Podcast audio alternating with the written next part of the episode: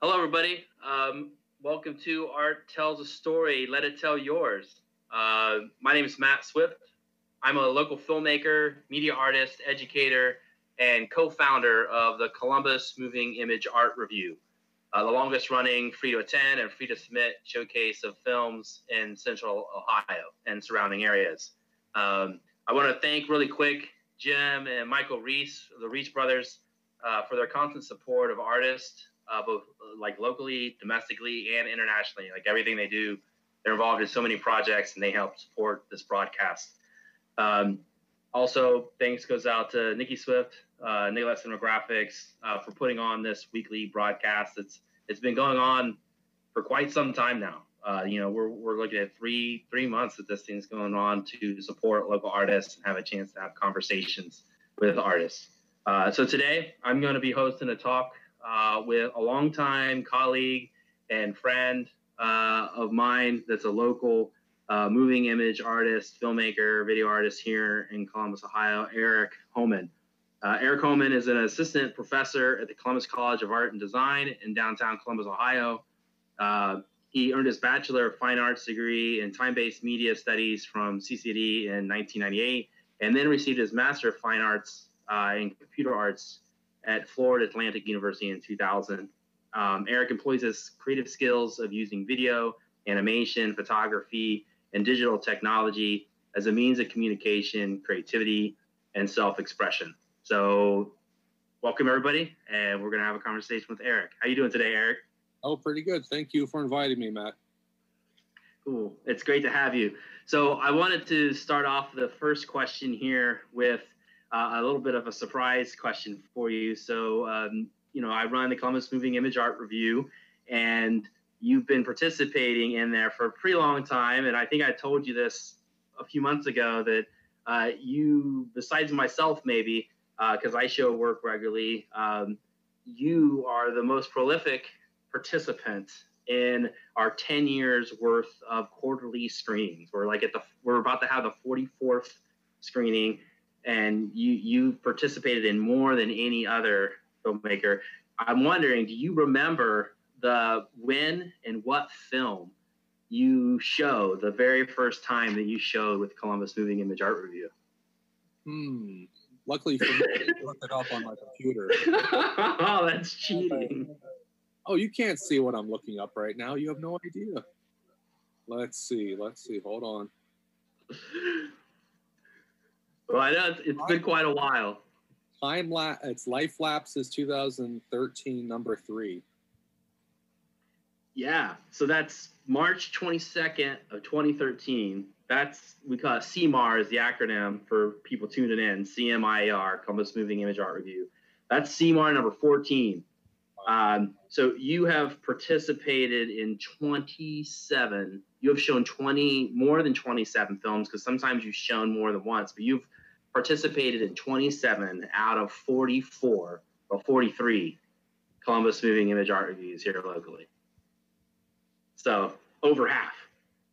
Yeah, and, and this this brings up um, the importance of the event that you have been hosting and been generous enough to um, have this going on in Central Ohio. Is that you have an avenue for us type of filmmakers that are video artists that don't necessarily have a lot of places to sh- to show at at uh, and this is like one of the best places that we can meet other filmmakers mingle show your work on a big screen and it doesn't matter if it's animation or documentary or video art as long as it's a moving image. I love the way you talk about that. It's like it's it can be a photograph but as long as it's a little bit of movement happening in there and it, it involves time that's what you're looking for. And that kind of openness and generosity has always been very much appreciated. So I've been I've been saying, hey man, I've been this is exactly what I've been looking for. Uh, so uh, nice plug for your for Columbus Moving Image Art Review, and just to say thank you for that as well because it's it's been helpful for me, and it's been uh, nice to get the work out there, and it, and it motivates you too to do more work. It says, hey, there's a there's an avenue for this. Uh, so it's been very um, beneficial to. I mean, I w- I don't I don't think I would have met you either without that event. So and as well as Nikki Swift. So um, thank you for both of you.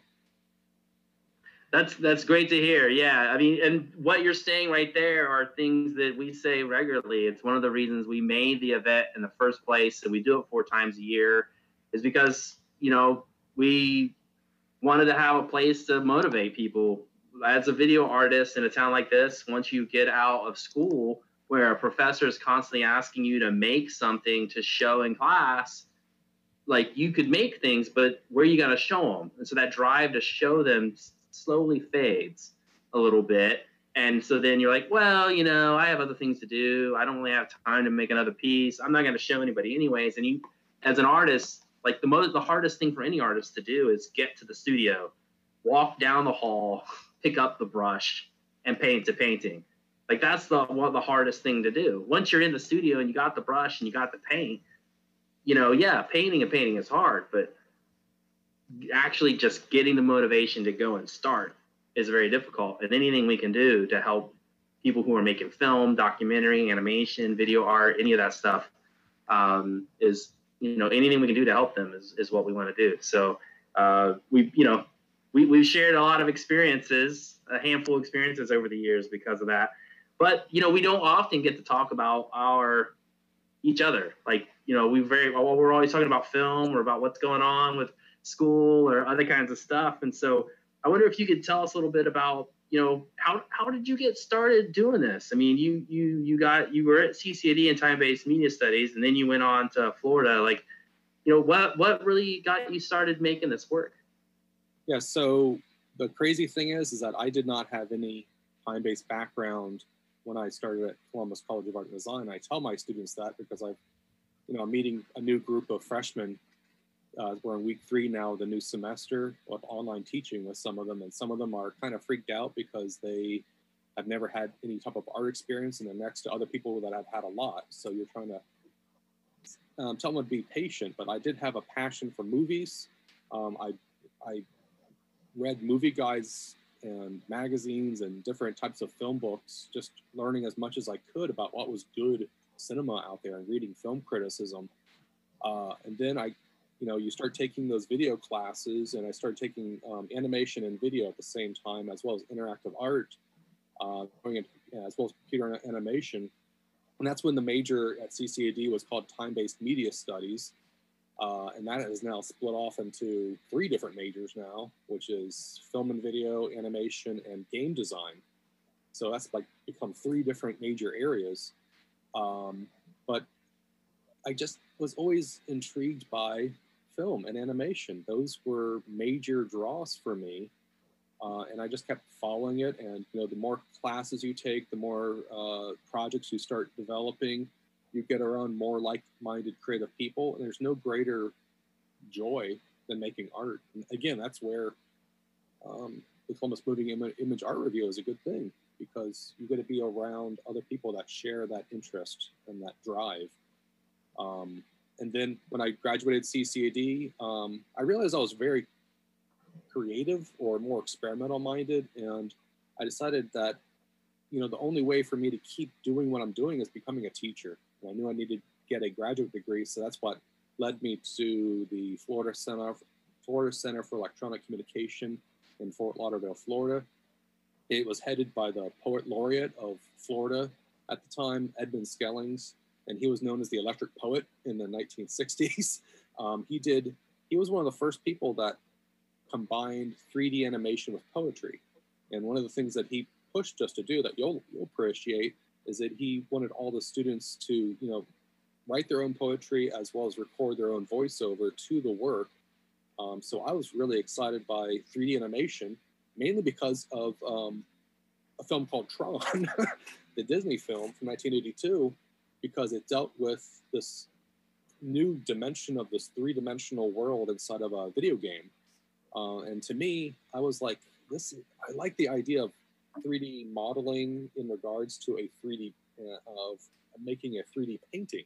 Like, what would a painting look like if it was three-dimensional with that same concept of Tron, where it was like this weird three-dimensional world that you can actually move through.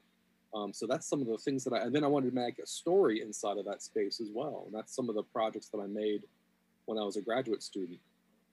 And then I got into teaching, started, I became a, a graduate assistant, got hired on, luckily, as an assistant professor, and then found out about a teaching job here at CCAD, a full time teaching job there in 2002, and I've been teaching there for 18 years now.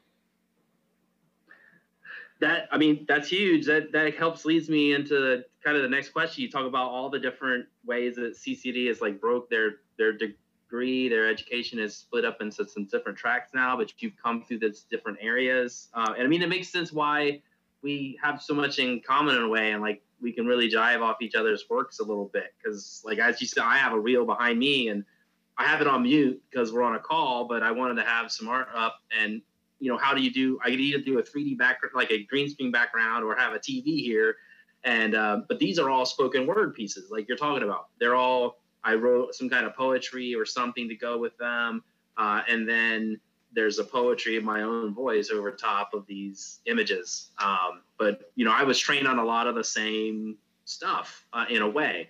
A lot of uh, stuff coming out of like San Francisco and other places in the 60s, 50s, 60s um, where they were taking the huge like kind of beatnik and poetry culture mixed with experimental film culture and the next thing you know you have these people just jiving off of each other and, and then the next thing you have transcendental film and animation people doing stuff on early computer animation stuff where they're doing mandalas and all kinds of geometric patterns and stuff um, so you know we come from a lot of the same backgrounds there um, but I do know that you work in a few different kinds of medium. And so um, you also do some stuff in a documentary realm. Can you talk a little bit about how, you know, you got started doing a little bit more documentary work? Yeah, that was, uh, I didn't really have any, I, I was always videotaping.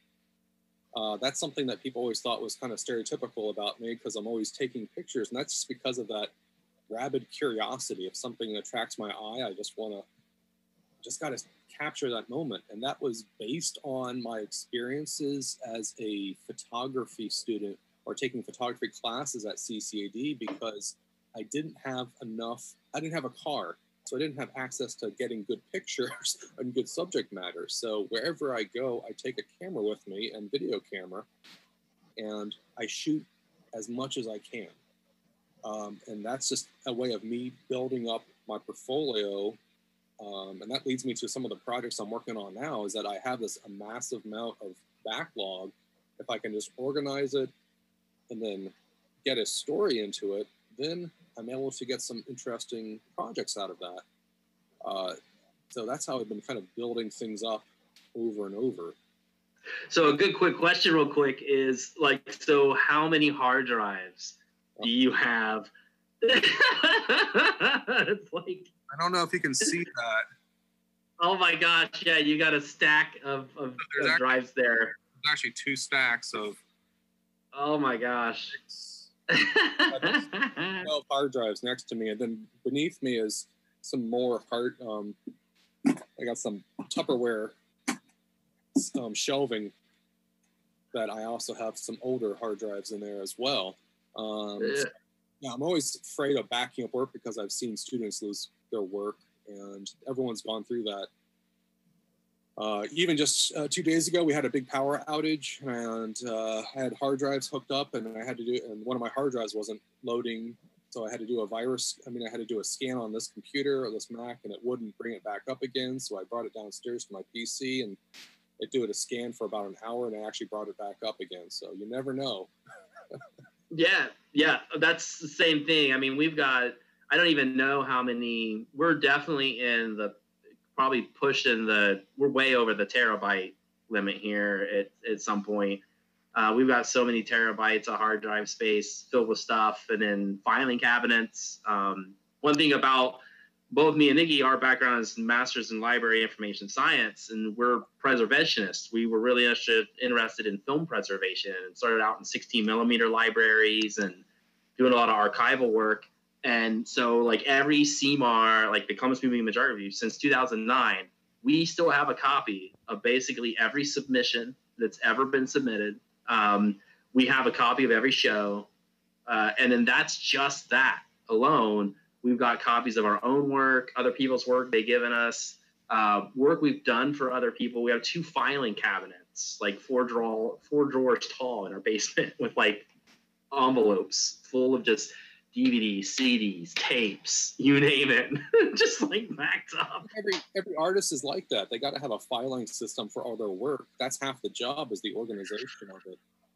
Um, otherwise, yeah. you get overwhelmed and you're going to lose what you have, and that to me is is terrifying. That's that's a really yeah. that's a big panicky thing to have something have that happen we've been working on some bigger projects lately. So I'll confess that because we're looking on working on some larger projects that we've got a few drives hovering with only about hundred gigs left yeah.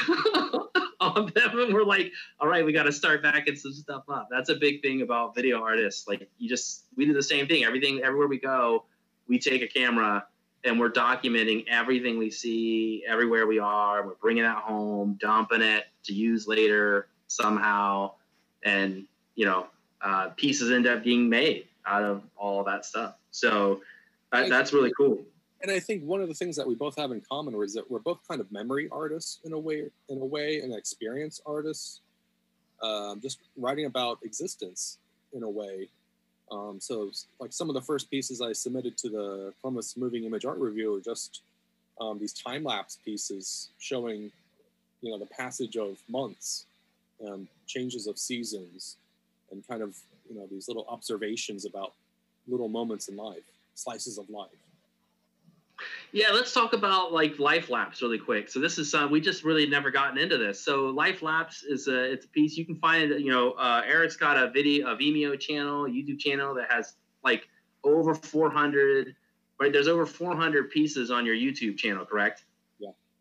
Yeah. So uh, there's tons of out there. You can probably find life lapse 2013 number three um, and they're these seasonal images, um, and it's most likely done with a GoPro or something. What I want to know is, are you leaving that camera up there for that season, or do you have it marked off so that you can go and put the camera back and like take it down and put it back on a regular basis? Well, I, um, I would just uh, know exactly where I've been putting it, and then just through cl- clever editing, you just kind of mix it all together. Uh, yeah, base, that's basically what I was doing. no, I mean that's that's something you learn from photography is that you I tend to out of habit I shoot for the frame because I'm video and and film. I don't necessarily shoot for the crop. And some photographers shoot for the crop. And the one thing as a video artist you could remember is like using something like a GoPro, as long as you get it pretty close yeah. and pointing kind of in the right direction, you give yourself enough note you could go back later and actually go for the crop and that's, adjust it and make where, things go together. That's where the external hard drives are coming in because you're you're making these really high resolution pictures, but then you can basically scale into them. You can do some really interesting editing effects with them. Um, yeah, yeah. I'm always using I use the GoPro as kind of like a a very an experimental device too. I could, you'll sometimes just set it up, nothing will happen. You look at the f- footage and go, well, darn it, it didn't work. times you will get something really weird happening in front of that camera. Um, and then when you play it back at like 3000%, you'll get something that's very magical. Yeah. Uh, so, you know, one thing I wanted to ask you about, you have this like stack of stuff behind you, uh, which is looks like a mostly audio yep. from what I can tell from one wall. But uh, on your website, you have a whole list of movies and stuff uh, you know, what are some of the what are some of the other films or other artists that are out there that, that you've been really getting into lately that's inspired you at this point? Yeah, again, this this answer will be completely different every single week, every single year. Um, just like last night, I was looking up my uh, fa- the, my favorite films on Vincent Van Gogh, and there's like ten different movies that are all exploring Vincent Van Gogh from a slightly different angle. And one of my favorite films is Lust for Life. It's a Vincent Minnelli film from 1956 with Kirk Douglas as Vincent Van Gogh. It's the most passionate portrayal of Vincent Van Gogh, and it has Anthony Quinn as Paul Gauguin. And then you have Tim Roth as Vincent Van Gogh in the Robert Altman film uh, Vincent and Theo from 1989. So it's like those films are, I, I, think those are good films because they deal with the artist's drive. They deal with the reason why we do the work that we do. Um, especially in the times that we're living in right now, dealing with COVID and the need to work. Um, that's what that Lust for Life film was about. Is is Vincent's passion for the need to work every single day, and the the need. It's like a reason to breathe. Uh, if you don't, it's like you. It's the same old phrase about the shark that stops swimming dies and things like that. Uh, that's what Vincent Van Gogh was like. He made like hundreds and hundreds of paintings in, within like four years of his career as an artist, and, and they were. I mean, that was everything. He gave everything he could just to make all those those films. Um, but before we uh, got started, I was talking about to you about you know I was uh, watching Twin Peaks: The Return, that the Showtime show that came out three years ago.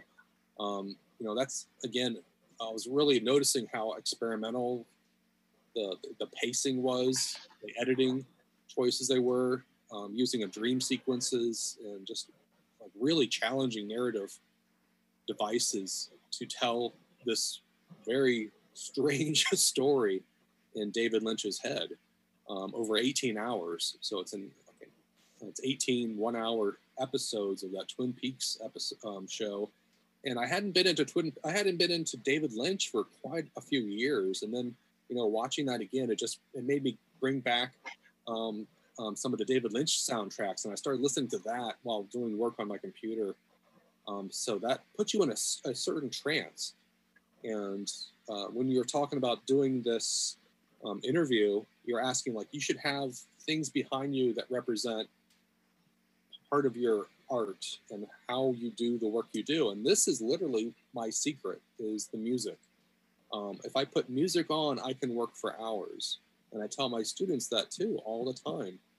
Is that if you're having trouble motivating yourself, put some music on, put it on earbuds or whatever you need to do. It'll put you in the right frame of mind and you'll get the work done. You'll get a lot of great work all the way through. Um, so that, that is, that's a really great that's a really great tip, man. Because I that's the same way I work. It's the way Nikki works. Like everything is based on stuff. And uh, I showed you that screen earlier. I had that installation down at the Hilton downtown, and that was a tricky situation because it was uh, a, a, person who was uh, commissioning me, and they had a designer that like really saw the vision. We had worked on the on the vision, but the owners of the hotel were a little like they they were suspects of the vision, which is of course the people with the money paying for it, right? They're always a little suspect of the vision, and um, they would get back to me and say, "You have like two days." They're like, "Hey, I know we took a while to get to you, but now that we did, can you get us something back in like two days? We have another meeting."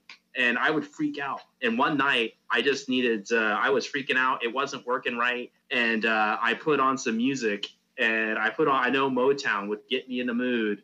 So I put on a bunch of my Motown soundtrack. And it was like three or four songs in. I was like, it's just not happening, not happening. And then this song came on um, that just I was just like, there it is. And I worked for four hours straight and took it from like feeling like I was nowhere at all to 95% ready to start presenting this thing. Because uh, it just all clicked into place once I got in the groove. The music can really drive it. Like everything, almost everything I do is driven by music in some way um, as I'm editing it as well. So awesome. And I'm big um, as well. And comic book writers often will write to music that's playing around them to get into the right frame of mind to set the tone of what they're trying to establish. Um, so it's it's in many many different creative fields where they use that device, and to me, it just it shuts out it shuts everything else out. It's it's really powerful.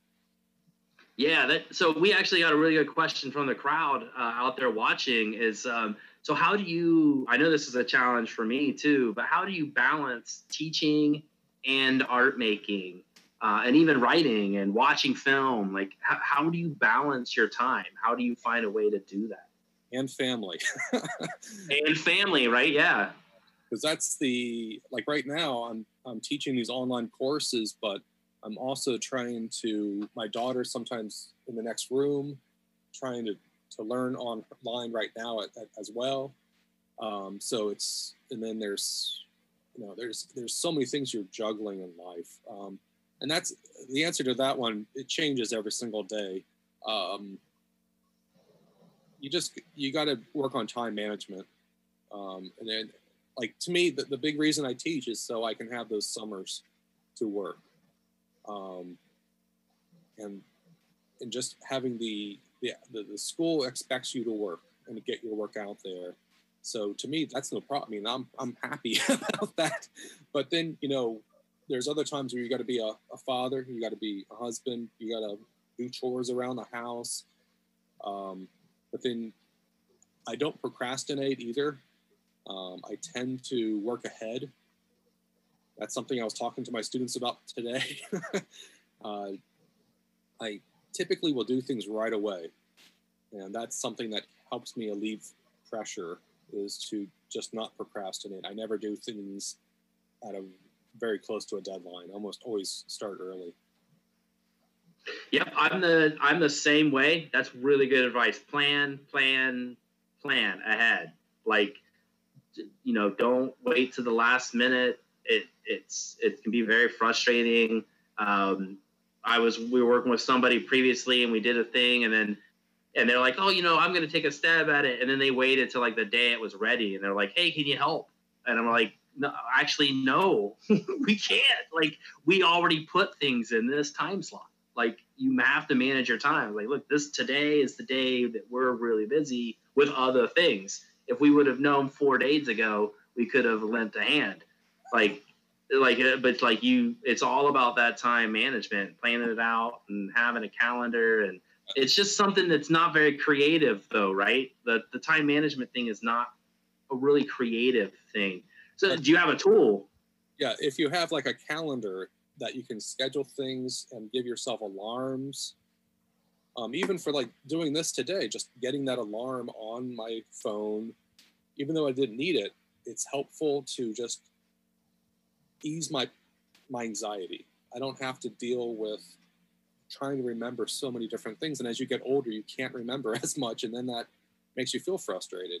Uh, and I was telling my students that too. Uh, we have we have an online um, course page, so showing them how you can access seeing all your your deadlines for your assignments, so you can plan things out accordingly, and then you can see a list of them. Um, and by using digital tools and technology, that can help alleviate so much panic of missing deadlines. Yeah, so we have another, another. I have some questions too, but this, like you brought up, you know, you're teaching again. Uh, you know, just curious, like from it, I have some of these.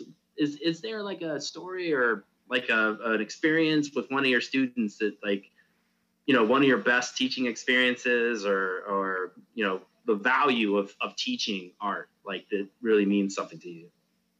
Oh boy, there's I do keep a journal, and that's another artistic expression. I sometimes rely on that. Um, and I do keep a log of like crazy student emails that I've gotten that have been four in the morning emails that I've gotten of students just giving me really weird, rambling uh, questions that they're having. Um, but for the most part, this just I'll just talk about this the week, just doing online teaching and not that's a brave new territory and not sure if it was going to work or not. And so far, it's been working pretty good. Um, and what's been nice about this week uh, is that over the summer we had to kind of spread out the curriculum a little bit more. And by doing that, it gave us more time to reflect on what the lectures were. And that right now it's dealing with Gestalt theory. So the students were able to talk about found examples of Gestalt principles, dealing with you know law of Prägnanz and closure and all these kind of ways the, the brain organizes materials together. So this week the students were able to talk about these things and they were seeing things that they were and they were showing examples of things they were interested in and they were talking about them in ways of discovery.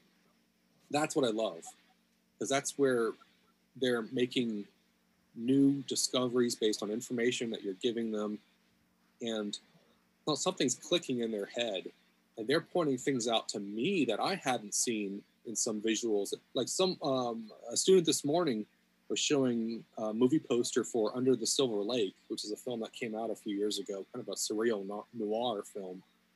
Um, and the movie poster had these bubbles coming up. Uh, uh, it's like this woman's underwater, and you see these bubbles coming up, and there's faces inside the bubbles. And I'm like, I've seen this movie poster several times. I never noticed those faces. And the student noticed those and pointed them out. I'm like, hey, thank you, Professor Aaron. Thank you. that's that's a great experience. And as you said bubbles, suddenly then like the piece that I showed last CMAR came up with bubbles on the screen behind me. It's like synchronicity. Sometimes those teaching moments, it's just every once in a while you'll be teaching a subject and, and a student stumbles onto something and it and it just like it opens up something that you you yourself as the teacher just weren't aware of. Um, or maybe it was a question you were trying to answer, right? And you by talking it out with a student and then showing them their world to you, then suddenly, boom, you you have this new perspective. So that's great. Um, let me see.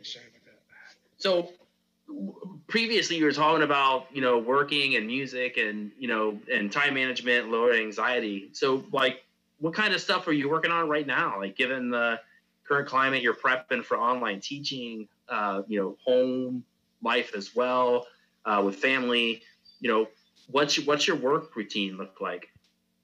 So that got moved upside down starting March with everyone. Um, so I'm definitely an introvert, and you know, this room I'm in this room a lot during my days when I'm not teaching, um, just working on this computer that I'm on that we're doing this right now. And and starting in March, you know, you're forced to stay home for this quarantine, and suddenly it was like a writer who was forcing themselves to go into a log cabin to write their novel that they never got to do. So, you know, the past few months has been pretty good because I had all this work that I've put together. So I've been able to really focus on some different types of projects I've been meaning to work on for like 10, 20 years of imagery I've been shooting.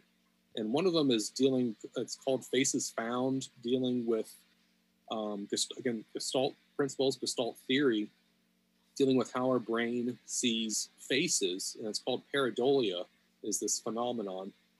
And basically, even even right now behind you, uh, Matt, over your shoulder, if you combine some of your frames with that speaker there, uh, it creates a little bit of a mouth. So what, one of the things I take pictures of is whenever I'm walking around and I see a face, I'll take a picture of it.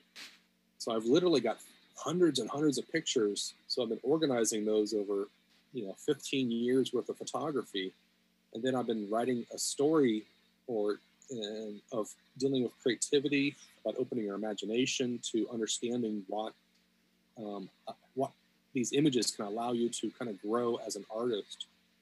Then, I mean, and also this is how this project got started coming together is because I told a student about this, and I was putting I was writing this together for a sabbatical application as well, and I told a student about this because I was telling her, would you like to draw your interpretation of what you see in this image. And then she was like, "Hey, I like this idea." So, so I, that kind of got me the pressure to start putting things together in a way that made sense. And then the the COVID crisis happened, and then I was home all the time. I was able to start putting this together, and I had a uh, one of the programs I help teach in is dealing with the Adobe Creative Cloud with um, Adobe InDesign. So that's a program for layout for design. So that was allowing me to use um, words and images. Again, moving image art review, dealing with um, sequential images uh, as well as as well as text, and that kind of goes with my interest in comic books as well. So I was um, finding ways to use these images of creating faces in a way that helps inspire people to dream more and to slow down and look around at the world at you and start drawing from these these surreal faces you might see around you. It could be at national parks, it could be in your home, it could be around the block. And this was something I um, did as a, a game with my daughter. It started with as a game where we would look around, we would walk around the block and we'd say, "Hey, look at these cracks over here. Can you find more faces?" And then that got me thinking. This could be a children's book and then I started realizing this could be something for teenagers and it could be something for adults to help inspire creativity because as we get older, uh, people become less creative. They get their jobs. Um, you know, once you enter the real world, you you sort of tune out. Um, and this was a way of exploring ways to get creative again. And that was how I'm collaborating with some different students to show what they are seeing, how they can draw from these images, and then possibly even have those images come to life as an animation. So that's how I was going to be using it as an interactive tool. Um, and I was thinking of using um, augmented reality for being able to scan these pictures so that when you, you look at them, they come to life as someone else's illustration. And then the, the illustration could come to life as an animation. So I like that, that it's again, it's dealing with discovery and exploration that the viewer can have with that experience. So that's one. Awesome. I, I can't I can't wait to see the the finished project on that. I mean, you oh. brought up there in the middle about your your your daughter and and games, and so I wonder if you could tell us a little bit about uh, your most recent the recent piece. You got some finishing funds from some of the arts councils. Uh, eight year old, uh, like your some of your documentary work and the piece that you had just produced about her. Yeah, so my daughter has high functioning autism. So one of the ways that we are trying to find ways to engage with her was through going to different parks or even playing with toys. So those were two different pieces that I was trying to deal with um, through research, through um, uh, through you know listening to Temple Grandin's lectures or reading some of her books and other people's um, tales and stories and research on the autism spectrum. I was trying to find ways of finding uh, communication outlets that are fun that people can get into that allows people to connect. And that's what, you know, what we do as artists as well is trying to find those ways to connect with the viewer. I was trying to find a way to connect with my daughter through ways that are fun and that ways that you can play. So play was involved with toys that we could have, as well as, and I got looking around my room, I got little, I got toys all over the place. but um, also using parks as another method to um, as a way of exploration as well as uh, sharing experiences together and that was a way of getting her to open up more and more that's i mean again i can't keep harping on the fact that like there's there that's why it's such a kindred spirit thing going on here because even like the these pieces that i make these pathways pieces they're also they're they're they're based on space and these spaces that so many people uh, come together in and share in and the spaces depending on how they use it, you use them and you interact with them they they create there's like a life there there's a memory there there's um, there's different ways that you can interact with people um, and i mean i think that's something that we're all craving right now and um, it's you know, if you if anybody who's watching, you know, if you can find a way to check out this piece that he's made, uh, we showed it at one of the Columbus Moving Image Art reviews. Uh, it's a, a beautiful little piece exploring, you know, it's not only about parks and about play, but it's a, but it's about specific things too. So there's this love, like in giving your love of fantasy and Star Wars and all that stuff to your daughter, and then also then talking about like the city park system and how valuable the city park system, the Metro Park here in Columbus, is like this this almost a savior for you that you found this out that if you take your daughter to these these parks that a lot of places don't have access to like she has this whole world that she gets to explore and you get to explore with her and it creates this communal experience and stuff and i just it's it's amazing that you've been able to figure that out and and do it along with your art at the same time. So I, I just really, I applaud you uh, it, for that. It, it, relates to what everyone's going through right now with COVID 19 and being indoors all the time. You can still go to the parks.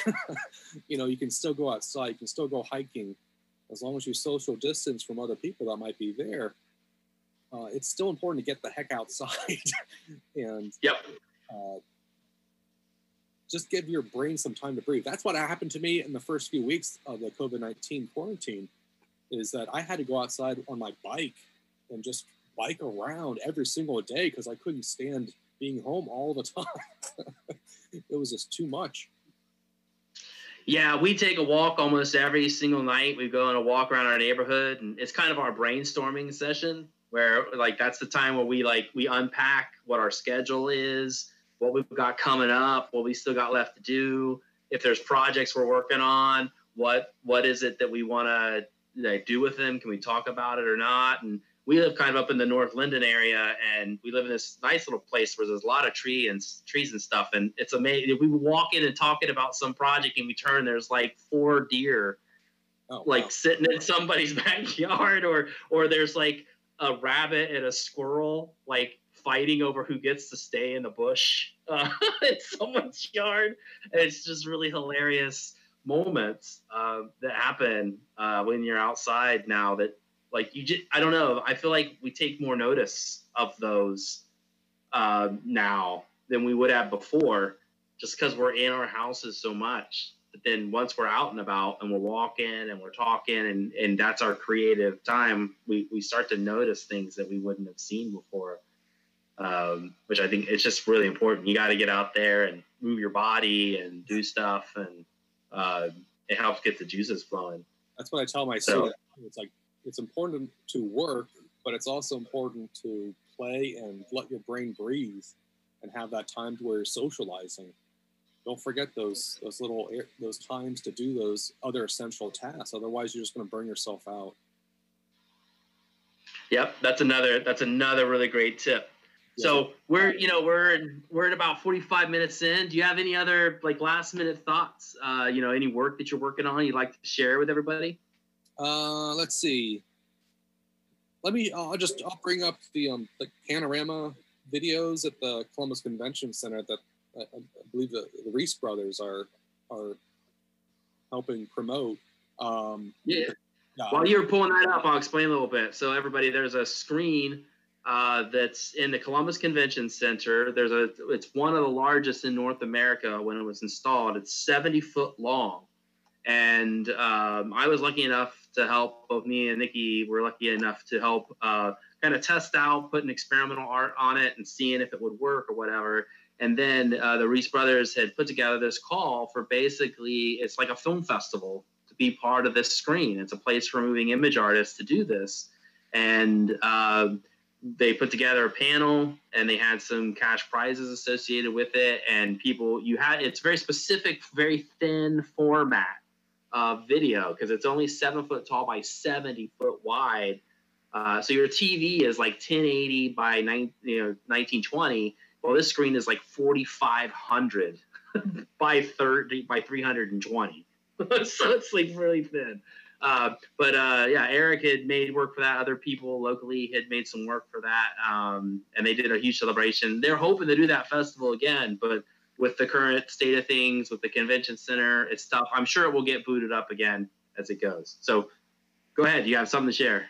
Yeah. So this is about just like three and a half minutes long. What you're seeing here isn't is a kind of visual representation of what one of these pieces would look like in that space. It starts off with the conventions, uh, the Columbus Convention Center's that big, long, super wide video screen. Uh, so let's see. I'm going to share my screen. Yeah.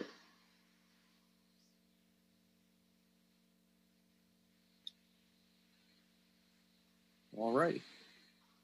Awesome.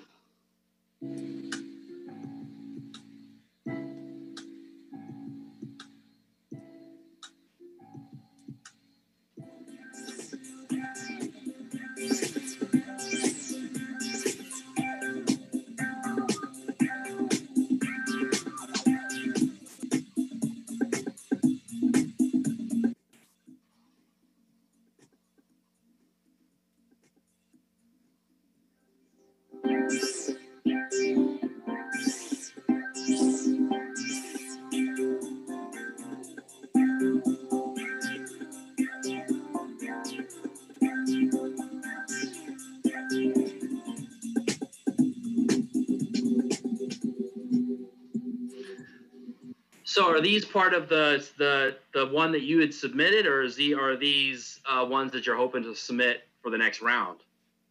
Um, this is something I put together for the Ohio Arts Council about a month ago. Um, but this, I might have submitted this, but this is kind of like showing how it would look like in that space.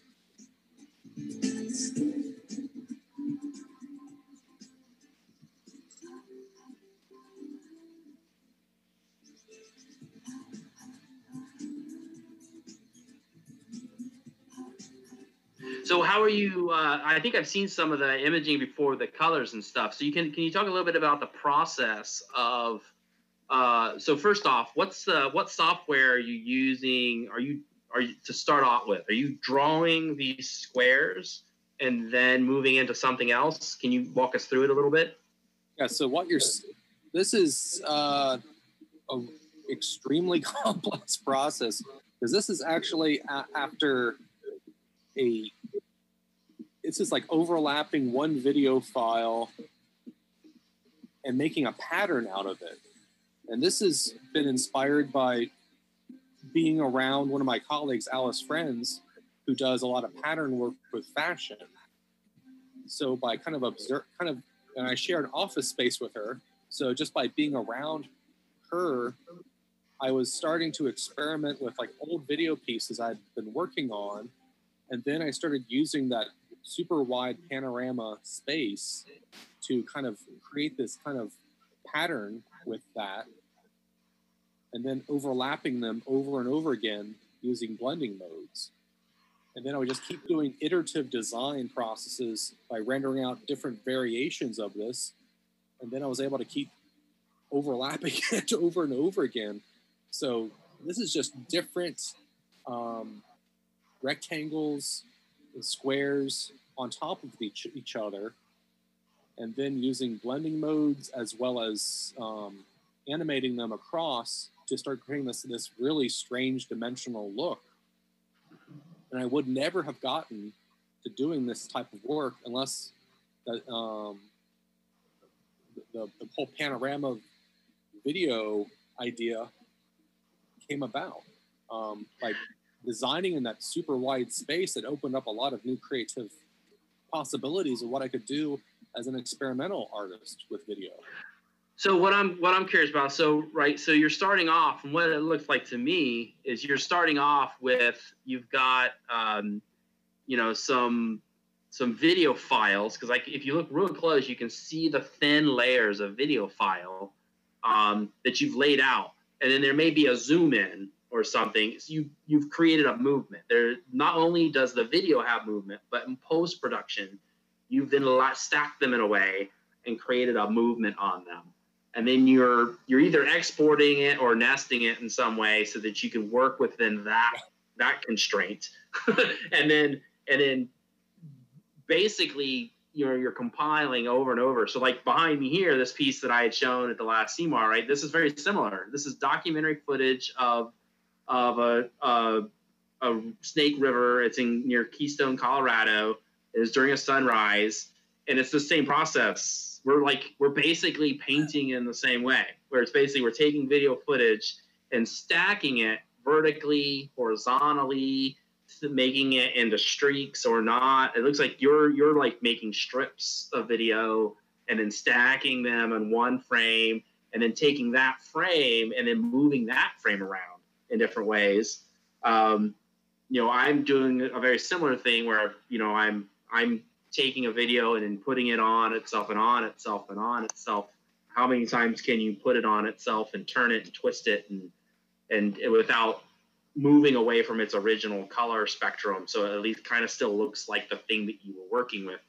Um, and it very much comes out of you talk about design and sharing the space with your colleague i mean i grew i come out of asian art history uh, with my ba from osu and spent a lot of time with like um, mandalas and the different kind of uh, architecture that exists. Also, um, with Native American uh, clothing, quill work, all that other kind of stuff. It's very much pattern, like fabric, clothing, and architectural geometric patterning that exist. And one thing that I figured out eventually was I was looking at uh, a Tibetan exhibit recently, some old quill work and they had this one that was um, it's basically it was a hearth is what they called it and it was a fireplace in the middle of the room. So it's like you had a fire pit. And it had these weird channels around it. Did you just lose channels around it and it it it um and it was repeated and so it was a representation of looking down on this space in some way so um, it's just really interesting that you're coming out of that same aspect uh, out of out of design and out of fabrics. It's like we're both post-impressionistic painters, like Van Gogh and Gauguin. yeah, exactly. We're, we're we're using a very similar concept. It's the same set of brushes in a way, right? It's the same set of brushes to accomplish this, but we're using different paint and we're using different of applications of the brush, right? We're not but it's but so you can see the similarities, but then you can see where they depart very quickly too uh, on the choices that you make uh, and the end result once you get so far into it. So that's really cool, man. It's so great talking to you. Um, you know, we're we're at about almost an hour here, so um, I think we'll go ahead and wrap it up. And uh, it's great seeing you. Uh, I put out the the Columbus Moving Image Art Review submissions is open right now, so you don't want to miss your chance. Uh, I think so. It's open until the 27th. I'm pretty sure you've got something to submit that we haven't seen yet. Uh, so um, you can, you know, the show will be on the 9th of October. So people should feel free to, you know, they can come and check out Eric's work at the next show if he ends up submitting something. Um, and you can check out what is it, movingimageart.wordpress.com. You can also look me up to find out more about it. Um, also, if you just search Eric Homan and and Columbus, I'm pretty sure links to everything come up because I've done that with myself too. so, um, so you have you have Facebook, you have um, I know you have uh, a website. It's uh, erichoman.com. Um, people can check out more of your work there. They can see stuff about the documentary work you've been doing. Um, and so, again, I want to thank you very much for coming on the show and sharing with us. Um, hopefully, we'll be able to see each other soon. Um, for everybody out there, Nikki and I have been working on a feature autism film for quite some time, and we're finally at test screening mode. And Eric actually was nice enough to participate in that film. Um, and so we were just talking before the show about we're going to have to eventually do a test screening with him so that he can see the film before we publicly release it. So hopefully we can make that happen. Sounds great. I look forward to it. Awesome. Well, great. Well, thanks everybody. Again, thanks for the Reese brothers for helping put this show on. Uh, our next episode, I believe I'm going to be back again. Uh, and I'm going to be working. Uh, we've got kind of a. I'm OSU. My private. You know, I'm the graduate coordinator for. I'm the uh, communication coordinator for the graduate school. I used to help run the film studies program at Ohio State University. Uh, but I'm interviewing all people from CCAD the next three weeks. So, you know, we got Eric here as assistant professor. And then uh, next week, we're going to be working with CG Ryan. Uh, she's also a long participant in Columbus Moving Image Art Review, but who just got her MFA from CCAD. Uh, so we'll be talking to her next Thursday at 4.30 same bat time, same bat channel. I hope that's not trademarked. All right. See everybody. Thanks for tuning in.